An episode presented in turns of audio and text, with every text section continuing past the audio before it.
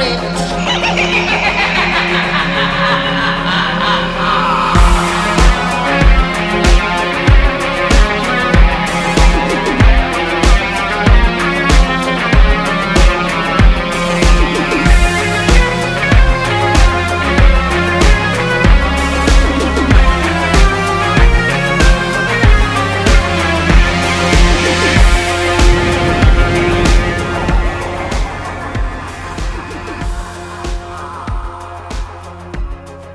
boys and ghouls. Welcome to a very special interview episode of Dads from the Crypt. Today, we're talking to Alan Katz and Gil Adler about Tales from the Crypt Season 3 finale, Yellow. How are you, gentlemen? Very well, thanks. Doing great, especially today. We just dropped episode five of uh, of the other podcast that Dads from the Crypt is is, is connected to the The title of which is the uh, How Not to Make a Movie podcast, The Making of Bordello of Blood, and episode five was the endings are never pretty. Mm-hmm.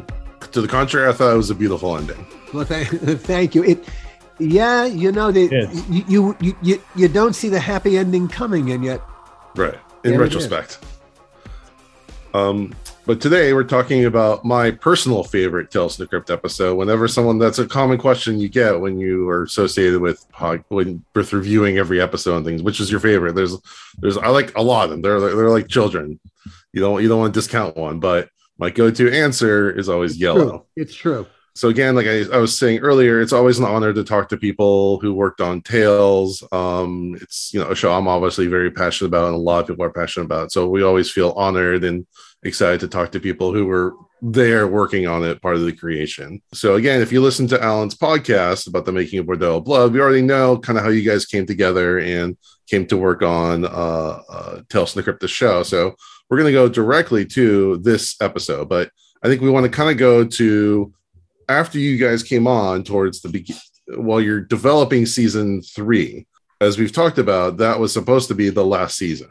And at what point was Yellow decided to be the season uh, series finale? well, I think we don't we never really knew, uh, but we did have a little bit of a, a weapon that Alan and I would would would plant, which was HBO would usually order twelve, maybe ten, and the way to get them to order more would be to convince Bob Zemeckis to do one.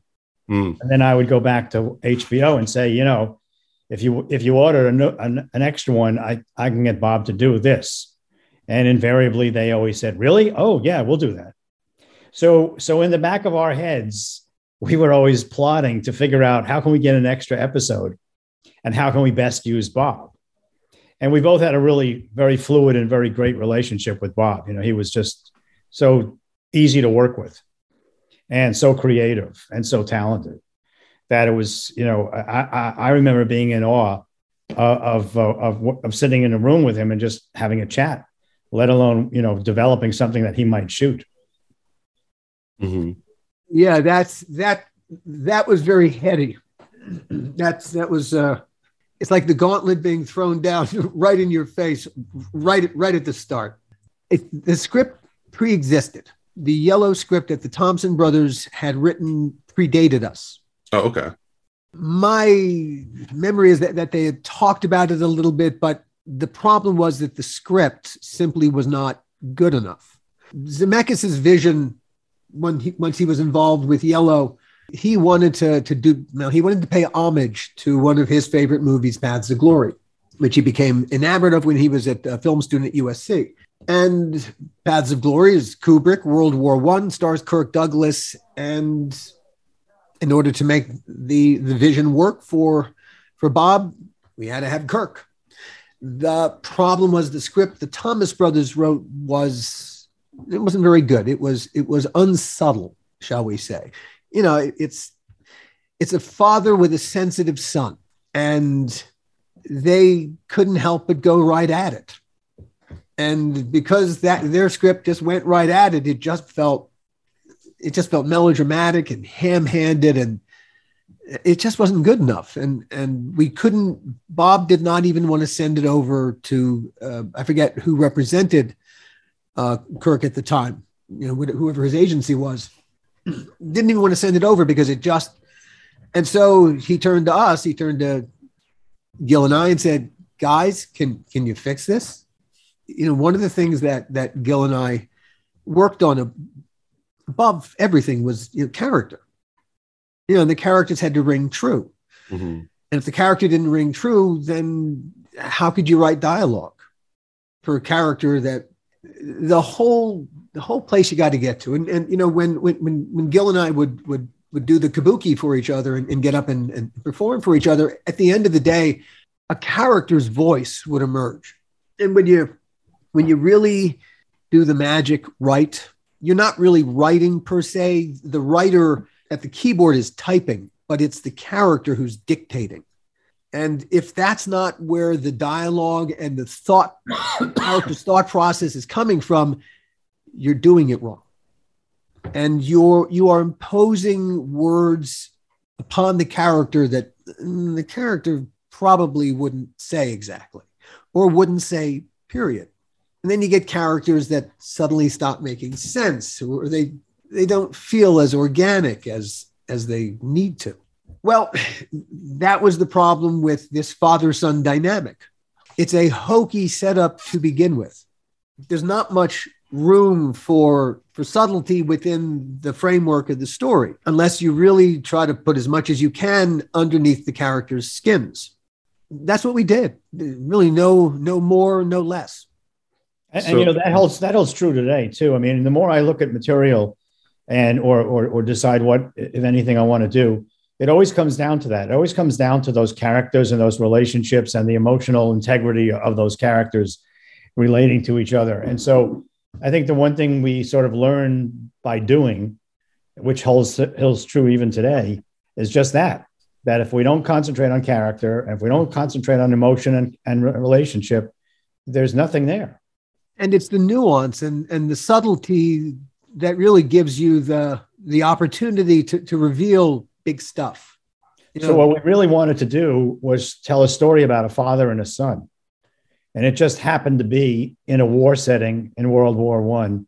And it's happened to be that the father was a big mucky muck in the army and the son was not. But it really came down to when we when we thought about it was, you know, who are these two people? What do they mean to each other? And what's their conflict and what's their inner emotional integrity to each other? Right. I read the original comic that this is based off of, and the comic focuses much more is from the the father's perspective. Yeah. And the son just kind of comes in and out of the story.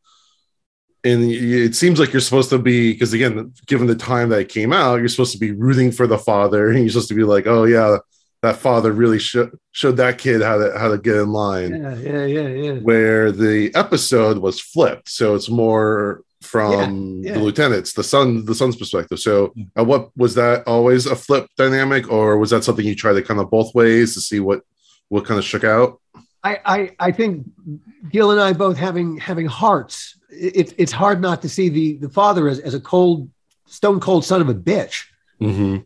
Especially when you know it's going to be Kirk Douglas. oh, oh, yeah, yeah, yeah, yeah, and you know it's part of the joy of, of of doing Tales from the Crypt is that you got to work with characters who were, yeah, who, who, who were entirely unsympathetic. And that was the point of the exercise.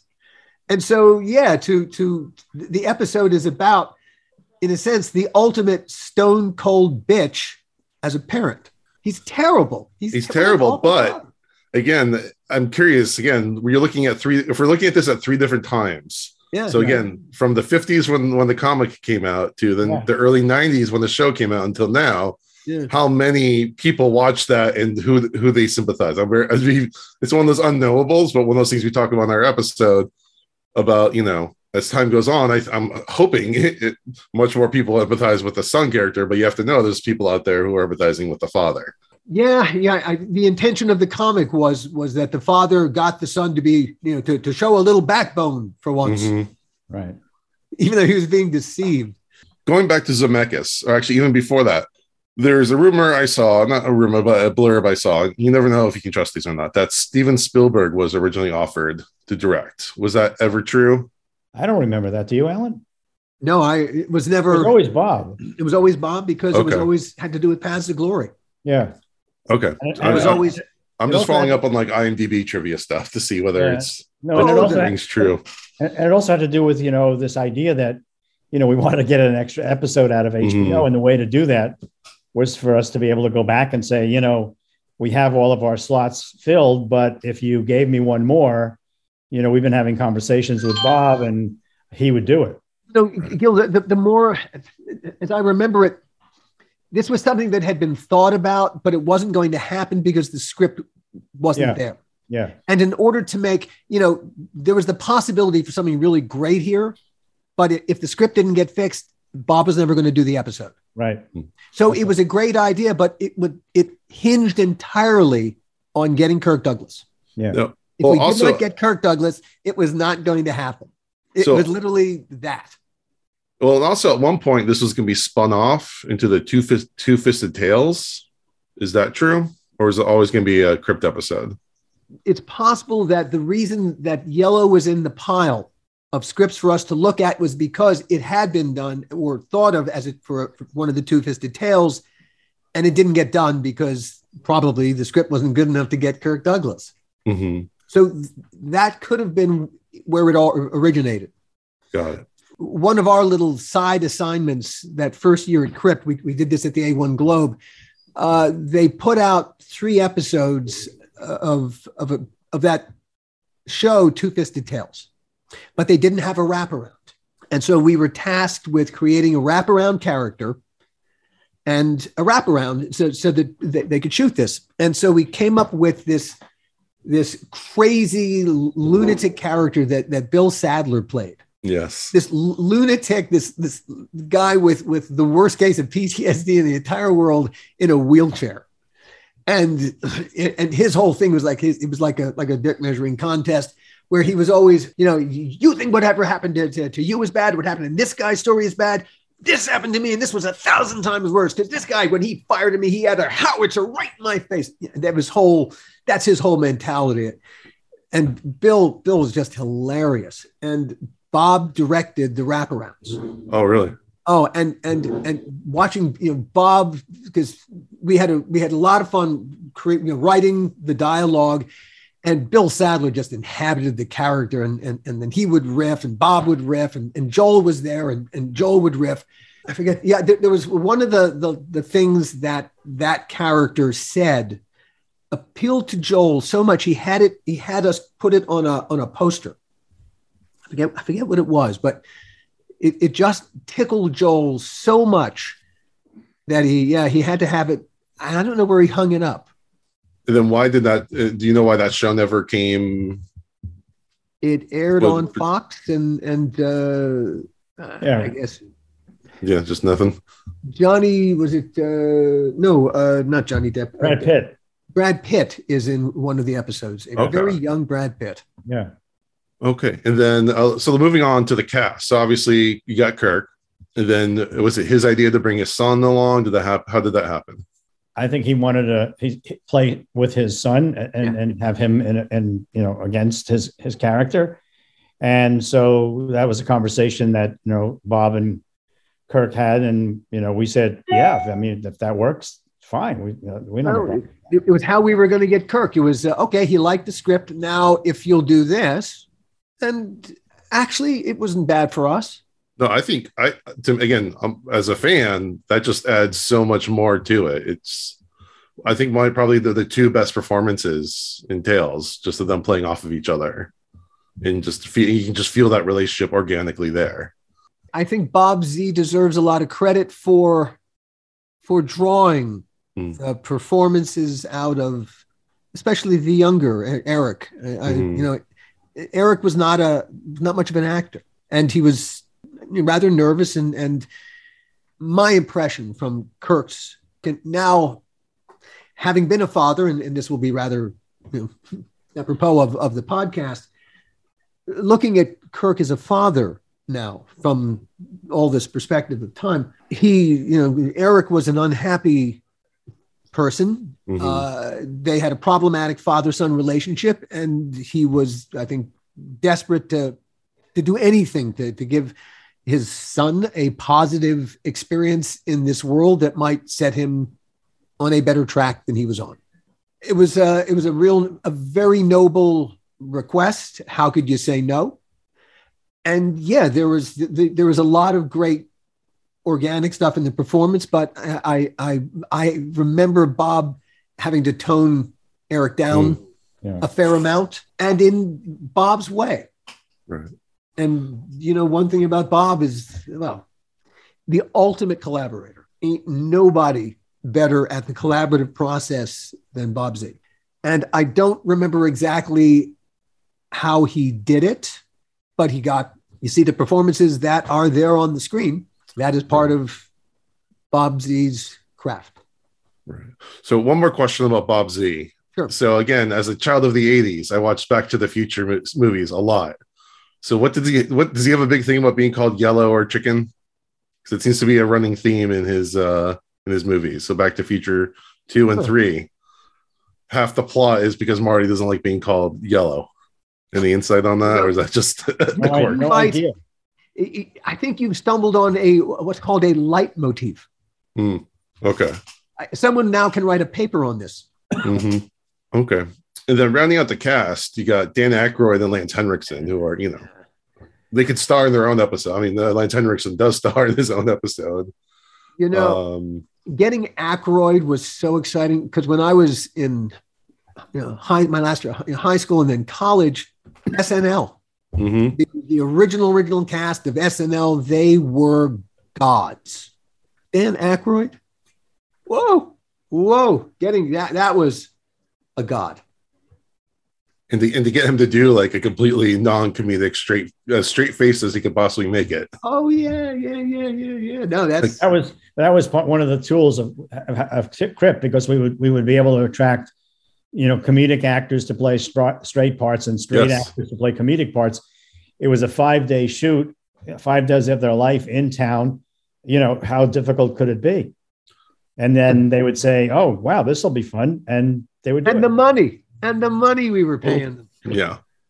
So that leads me to my next question: Where was it all shot? Well, at least the big battle scenes. Oh well, you know, we went as as they did in World War One uh, to Eastern Europe, and then came back and dug some trenches in Simi Valley. that was uh, you know, once once we got Kirk, and once we committed to it, and you know, there was the point somewhere in the middle of the season when HBO changed its mind and, and it wasn't going to be the last episode. It was going to be, you know, there were going to be more. Mm-hmm.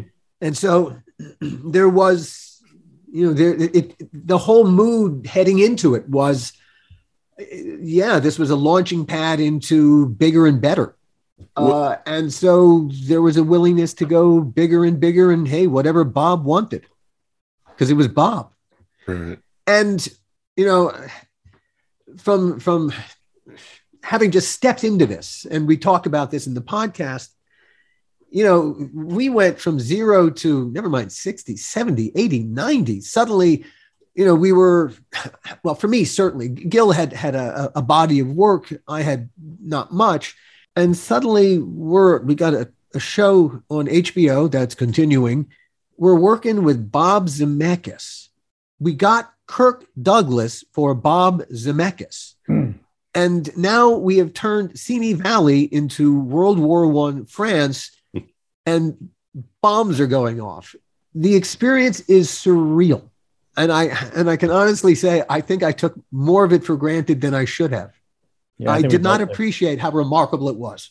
Yeah, I mean, when we when we built those trenches and built the whole set and built the church, it was it was pretty amazing. I mean, we we would try to go out there very often and it was a bit of a schlep from our offices to go out there, but we always tried to get out there because we were so excited to see, oh my God, what, what are we doing now? What, how big is this getting? And, and how beautiful it was. Greg outdid himself. Greg Melton. I mean, what a, yeah, what a plum assignment. Well, I mean, it seems like you know, especially men of that of that generation, you know, they always want to go out play cowboys and Indians or or army guys. It seems like you know, fantasies, boy fantasies coming to life on this episode, uh, Bob brought his DP in. Mm. Uh, on the next episode that that Bob did, the, the last episode, You Murderer, uh, Rick Bota was our DP, and he used uh, Bob used Rick, and that was the first. I think it was the first time that they worked together, and I think Bob used Rick a couple times, didn't he? I think so. Yeah, yeah, yeah. So it was the beginning of of a of a great relationship for Rick Bota and uh, and Bob. Was there any talk about kind of trying to repeat this as season finales go, of, of having like a double episode with a big name director, uh, kind of trying to reach the epic scale of Yellow in the future seasons? How could you Not really, because top we that? always we went always went after big directors. I mean, we had, Well, yeah. we had Frankenheimer and Billy Friedkin, Oh, yeah. and Mhm. you know, so and and Walter Hill. Uh, so we all and and Donner. So we all we always you know had these you know rather rather substantial directors. That, that was one of the no, yeah, not not to disparage the other directors out. yeah. I more meant like giving them the budget and the double time that you gave to Yellow. Um, it seemed like an interesting formula that you know would have been fun to have done more often. whenever w- whenever it was Zemeckis, there was a, a feeling of we could do a little bit more because it was Bob. You know, and yeah, I don't think anyone had, ever had a, had an issue. We, I, I don't think it was a, a penny wasted. I mean, and every season they wanted one from Bob, and Bob would always say to us, "Well, guys, you know, it's really going to be up to you because I'm not going to do something that's done before by me or anybody else on Tales. So you're going to have to come up with something that's going to make me feel like this is different." And for example, "You Murderer" came about. I think we were having lunch with Bob, Yeah. and we started talking to me. I remember him throwing out, "Who's your favorite actor?" And I think I said Humphrey Bogart. And he said, "Yeah, that, I like Humphrey Bogart." And then we started chatting, and I and we were talking about, wouldn't it be great if we could make a movie Yeah. with Humphrey Bogart? And he said, and he looked at us both, and he said, "Well, we can." And I think we were both like, "Huh?" the the the initial challenge on you murderer was you know what he wanted to do with the episode was he wanted to do a completely subjective camera show from the point of view of a dead guy and that was the premise and then it was hey what if the dead guy was played by humphrey bogart Right.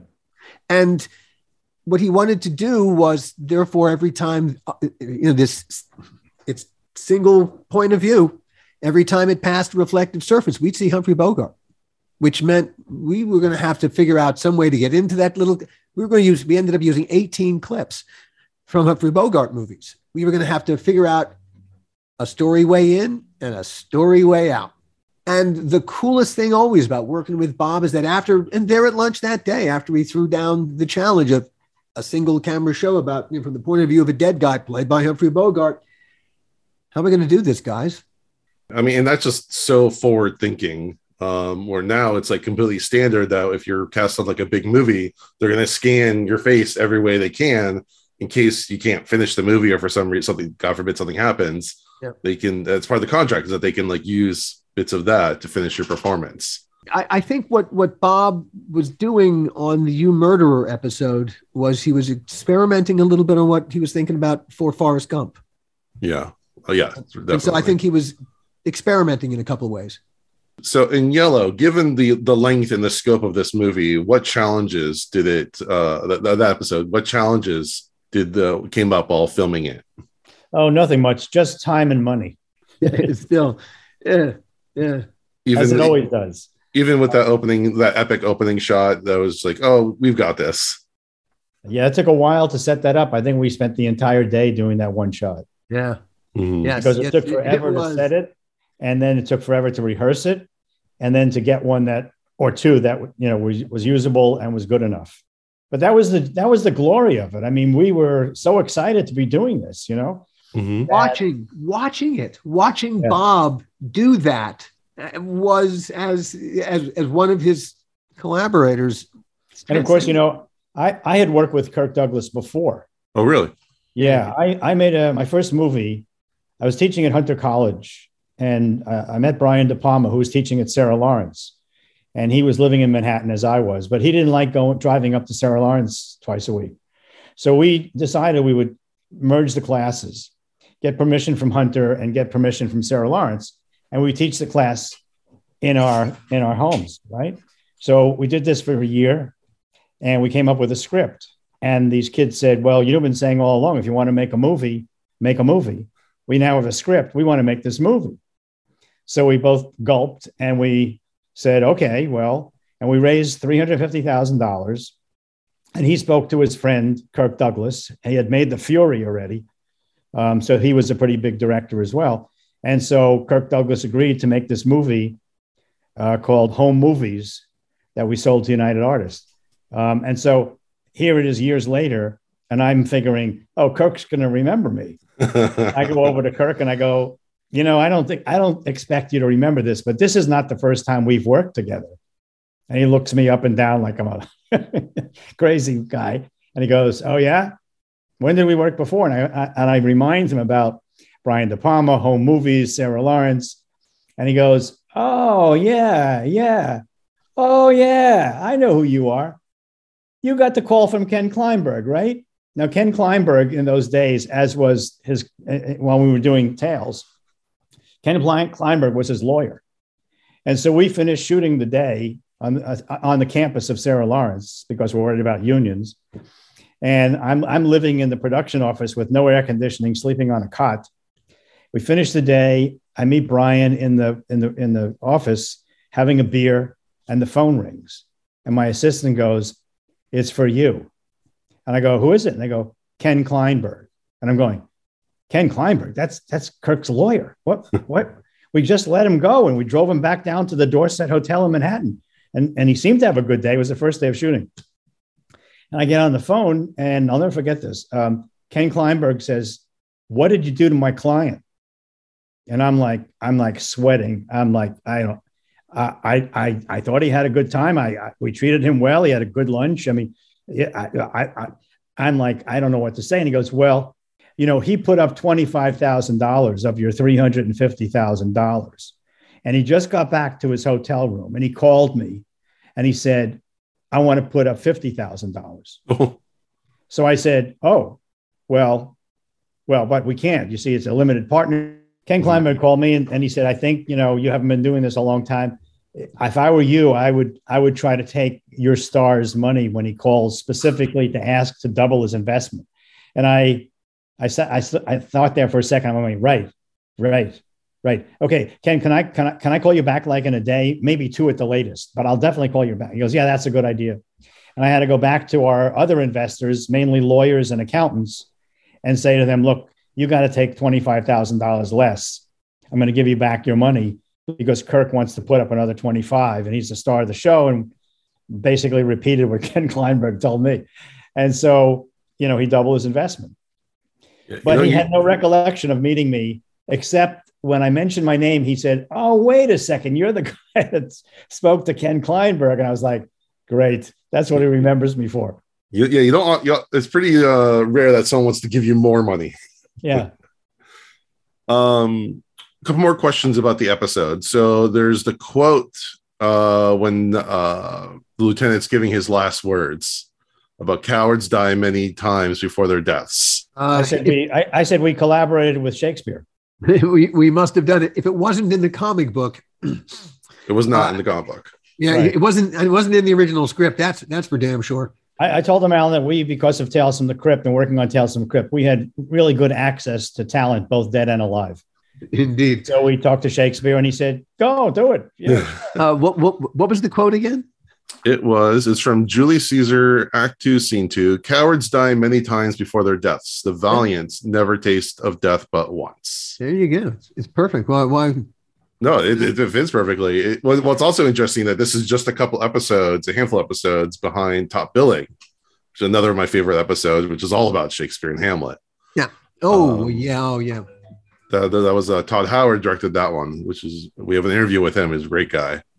Um, then I also wanted to ask: There's the flask that he has. That at the very the very last shot, you see the flask, but you don't see what's engraved on it. And then at the when he's shot and he's like laying down, you can see it says, "Let courage be thy name," and it's from his father. Right. Which is a great touch. And I just need to know where is the flask right now because I, I need to find it. Where? Oh, in a prop house somewhere, I bet. I have a list of Tales of the Crypt props that I would pay well, good money that I don't have for. I probably have a lot of them. I don't know if I have the flask, but I I have some stuff in a warehouse in LA, which my wife keeps saying, you know, we got to empty it out. We got to get rid of it. I would gladly go through your storage unit for you in LA. you know, I have the, the false eye that Tom Cruise used in Valkyrie oh. in that little, little, little container it was in. I have that. But I mean, there are a bunch of stuff I have in there, but I, I don't know if I have that flask. I don't know if I, Yeah, it's just one of those great touches that you know yeah. just really rounds it out. So, what re- re- reception did you guys get when you uh, finished the episode? Well, uh, HBO was happy. And more importantly for us, Bob was happy. Mhm. yeah, as a matter of fact, it's funny. I, I, I have this letter which Oh, Bob wow. wrote. Uh, it says, uh, "Dear Alan, thank you for all your help and a great script. Best regards, Bob." And it it came attached to a really lovely gift basket. I mean, just I, I think yeah, it was it was it was lovely. I you know it was it was a lovely gesture on Bob's part. It uh, it felt really good. Yeah, it really meant our made our day. Oh my god! Wow, oh that's my god! that's actually really thoughtful that he did that. Yeah. Holy, yes, God! It it it. Well, you know, we had we had done something for him, and he he appreciated the gesture. And and as I said, he's the ultimate collaborator. He he understands the nature of collaboration and, and what what we draw from each other creatively. So I guess it, it's probably a different time. We don't get as much like instant reaction. But was there like a sense of anything from fans or from other producers or other people that worked on the show that like, wow, you guys really did something special here? I think HBO uh, told us that. I think Bob was very pleased, and I think that was really what was important to us. You know, we I don't think we really listened a, a lot to the outside world. We were so into getting the next episode ready and get making sure because you know with with an anthological show, every week, um, every five days, the world changes, the characters change, the actors Mhm. change, the sets change, everything has changed, and so you know the part of the process of making the show was we always had two shows in prep we always had one shooting and we had two in post and so between the two of us we were, we were you know pr- pretty much mad guys you know running back and forth between writing rewriting shooting making sure we can get our work done on the day and Watching making cuts. Yeah, yeah, yeah. It- Right. So if this was though, though, if this was the last episode of the season, you didn't have any other shows to prep for. So no we but just we were kind still cutting we were still you were cutting, cutting. for all of Okay. it. You yeah were cutting. Oh yeah, uh, it you know there's the process of the, post production process is really where an awful lot of of it happens. Mhm. Editing really is part of the magic, and and and one of the, the stories that did not make the cut of the podcast of the of the Bordello podcast is watching Bob cut together that scene that we never shot, where we suggest in Bordello of Blood that that there's a sexual relationship between Angie's character and, and Erika's character. And we never shot any such thing. Bob cobbled that together from bits and pieces. And then he all we had to do was at the Van Nuys airport, I think there was one pickup right that we owed for that. And and it, it was just bodies, a body cross. Hmm. Done, you, you didn't see faces. It was just uh, you know, a, a mid mid range body cross, and that tied them together. It made you think they were in the same place at the same time, and they weren't. Hmm. And watching Bob cobble that together, the idea of it in his head, having just seen the pieces. And I remember sitting in for a while watching him cut that together and just the the laugh. The, there was a there was a, a cackle, a joyful cackle that was like he doing something that, yeah, really imagining something that did not exist. At what point in the season did you did you get to notice that there would be a fourth season? we never knew during the season. Part of the problem was we, you know, we would always take a warehouse because we didn't want to pay for studio space.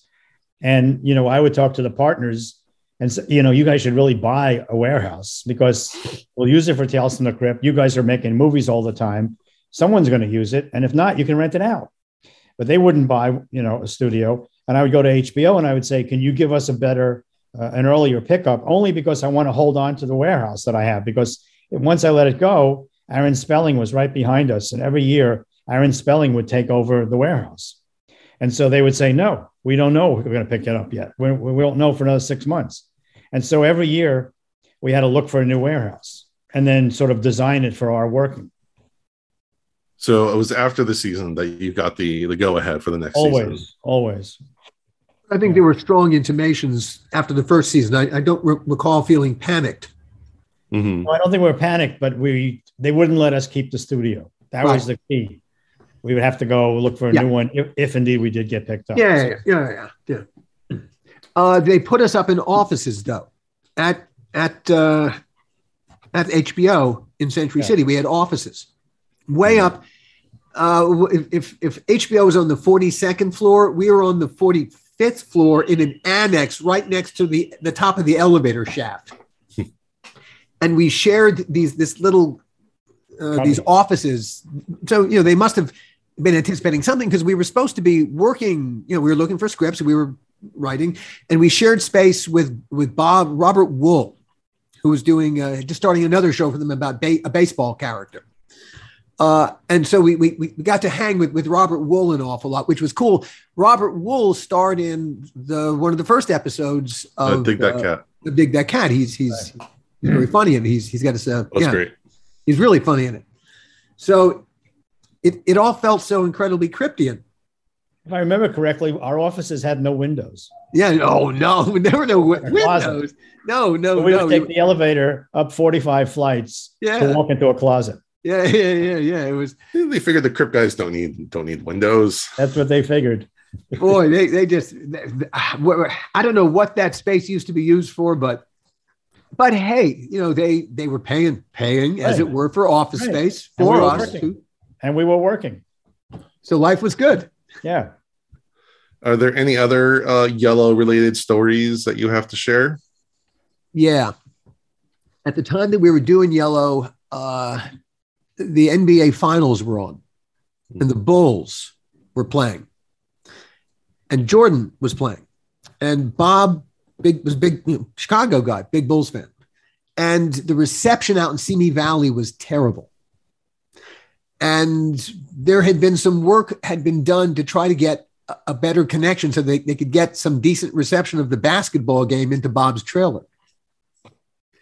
And and I remember for, for a little while they they they had it pretty good. I I, I do remember the some work being done to try to because we were we were deep into that uh into a ravine in uh you know in Simi Valley. It was really hard to get any kind of of, of signal.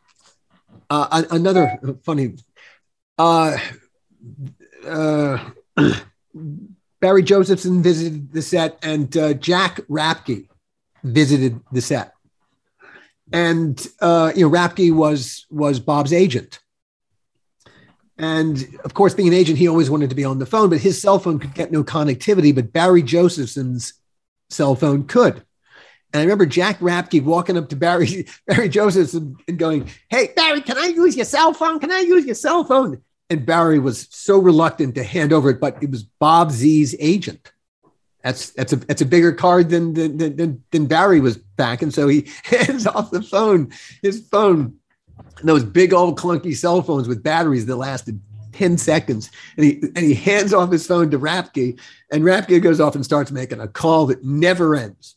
Oh, Barry just watching Barry just die die because uh, really he, he wouldn't be able to make any calls a, a- after Rapke was done, and that was hilarious. Yeah, that's probably when they charge by the second. Oh man, oh watching powerful people swerve is always just over little dumb things is is oh it huge hilarity, huge hilarity. Can I use your phone? I bet Any- Barry is still haunted by those words. Anything else we want to uh, throw in here before we wrap up? That's all I got. So, Alan and Gil, this is definitely an episode about. This is a podcast about fatherhood. This is Yellow's an episode about fatherhood. Do you have any uh, dad advice you'd like to share? Go for it, Gil. Uh, I think the most important thing is really one word, and that's listen. Mm. Listen, listen. You know, these, uh, you'll hear things you may not like, you may not understand, but you need to listen and, and then think about those things. Um, my son is, is an old guy now. I tell people he's older than me now. And, uh, you know, we went through whatever we went through, but we've come out on the other side and, you know, we're good friends and we're family and we talk all the time. Uh, he's living in LA. I'm living in Vancouver, Canada. Uh, but you know, I think what got us through all of it is is the, the fact that he would listen and I would listen, and then we would you know deal with what those differences might be. I like I really like that. And I'm gonna take it a step further. Listening isn't just hearing, it's also seeing and observing. Yeah. Um, I, have talked on the show that my son has a speech delay, so he's very hard to understand, and he doesn't always express himself verbally. Mhm. Um, he's seven years old, so he doesn't have like the biggest vocabulary to begin with. Mhm. So it's really about you know trying to pick up the nonverbal, and you know, I, I just like so then I'll just sit with him, watch cartoons with him, and that's just you know being each other's presence and kind of feeling each other's vibes, and you Yeah. know being Yeah. there. Um, so yeah, really good advice, Alan. you know what what Gil said. It, it's that's an awful lot of parenting. It, it it's it's listening and hearing, hearing what is being said, because that's the thing that you really need to respond to. It's very easy to respond to the icing when really it's about the cake. Parenting is about the cake, and that should always be your concern, never the icing. And the Icing- listening and the listening can be very frustrating because oftentimes it's not what you want to hear, or it's not what you agree to in terms of what the, what's been spoken. But it's really important to hear and listen, and then think about and react from that. and they are individual people.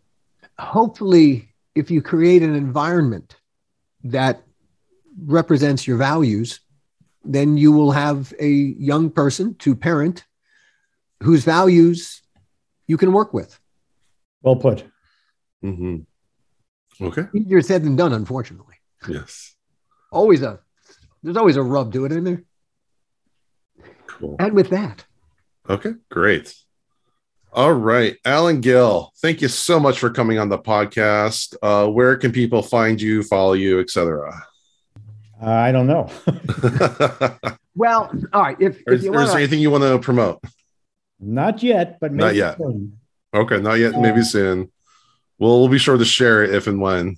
Alan, Oh gosh, a host of things. Uh, well, of course, there's the the How Not to Make a Movie podcast, the Making of Bordello of Blood. Can't recommend it highly enough. I now Todd is is is all right. It, it- Todd's part of, of the, the the crew, but I, I just got a lovely email from Todd wherein That's he said it, Todd it- Masters, right? Todd Masters that he said it actually made him cry. Oh, whoa holy whoa whoa whoa so hey you know it's it's i'm gonna brag it, it's that good it's it's a very personal story about coming from the whole tales from the crypt creative team it's a really personal story and uh, man you want to get close to the bone we will we'll take you there And Alan, So- and Alan, just just for those that don't know, if I wanted to go to see this podcast, how would I get there? Well, all right. You could go to this podcast. It- It is available on Spotify, uh, Stitcher, uh, Apple Podcasts, and anywhere and everywhere that you would go to get your podcasts. And what would I look it up as? the the how to not make a movie podcast is also in the dads from the crypt feed so if you're listening to this Okay. podcast you sh- you will have it in your feed Sorry about that. we differentiated um the art so the Alan's is the one with the white background with the red leathering ours is the black background with the green leathering And you can get to it by Alan, isn't this true? By typing in how not to make a movie.com, put a dash in between every word. Yes, uh, yes, you, you can, you can, it's that simple. How not to make a movie.com will take you to the website. Or as I was saying before, noise interrupted me. We are now on every major podcasting platform that there is. We're, we're at all of them. So we are available everywhere you, you, you would possibly listen to a podcast. And we're available at the How Not to Make a Movie website, how not to make a movie.com website. And I'll also plug while I'm at it my uh, my Fatheism Project podcast, which uh, I do with with my friend Randy Lovejoy, who's a, a, a Presbyterian pastor, and of course I'm a, a a devout atheist, and we have some really amazing conversations. You should check that out. Anyway, okay and then- again and i appreciate stuff that Gil and I are suddenly working on. And uh, hey, you, you know, they're one of the cool things about that podcast, about the the how not to make a movie podcast, is that it it, it put a lot of us back in touch with each other. Gil and I, for instance, and you know, uh, it just doing the podcast rekindled, you know, the, the friendship and the creative relationship. And so, hey, can't promise anybody anything. It's a strange world, but you never know. The the the two pals from the crypt guys could, in the very near future, suddenly drop something on y'all that you really like. Just saying. It just happened. All right, I'm looking We're forward to having a- that. and we're having a ball doing it too. Yeah, more more to the point. It's it is such a pleasure to do. Okay, well, again, thank you guys for coming on. Really appreciate it. And we appreciate everyone for listening. We would always appreciate it if you would give us a rating and review on iTunes and a rating on Spotify. And with that, thank you for listening to Dads from the Crypt. Follow Dads from the Crypt on Facebook, Twitter, and Instagram, or I will follow you to the grave. no, seriously, you really should watch. But be careful what you ask for. You may get it.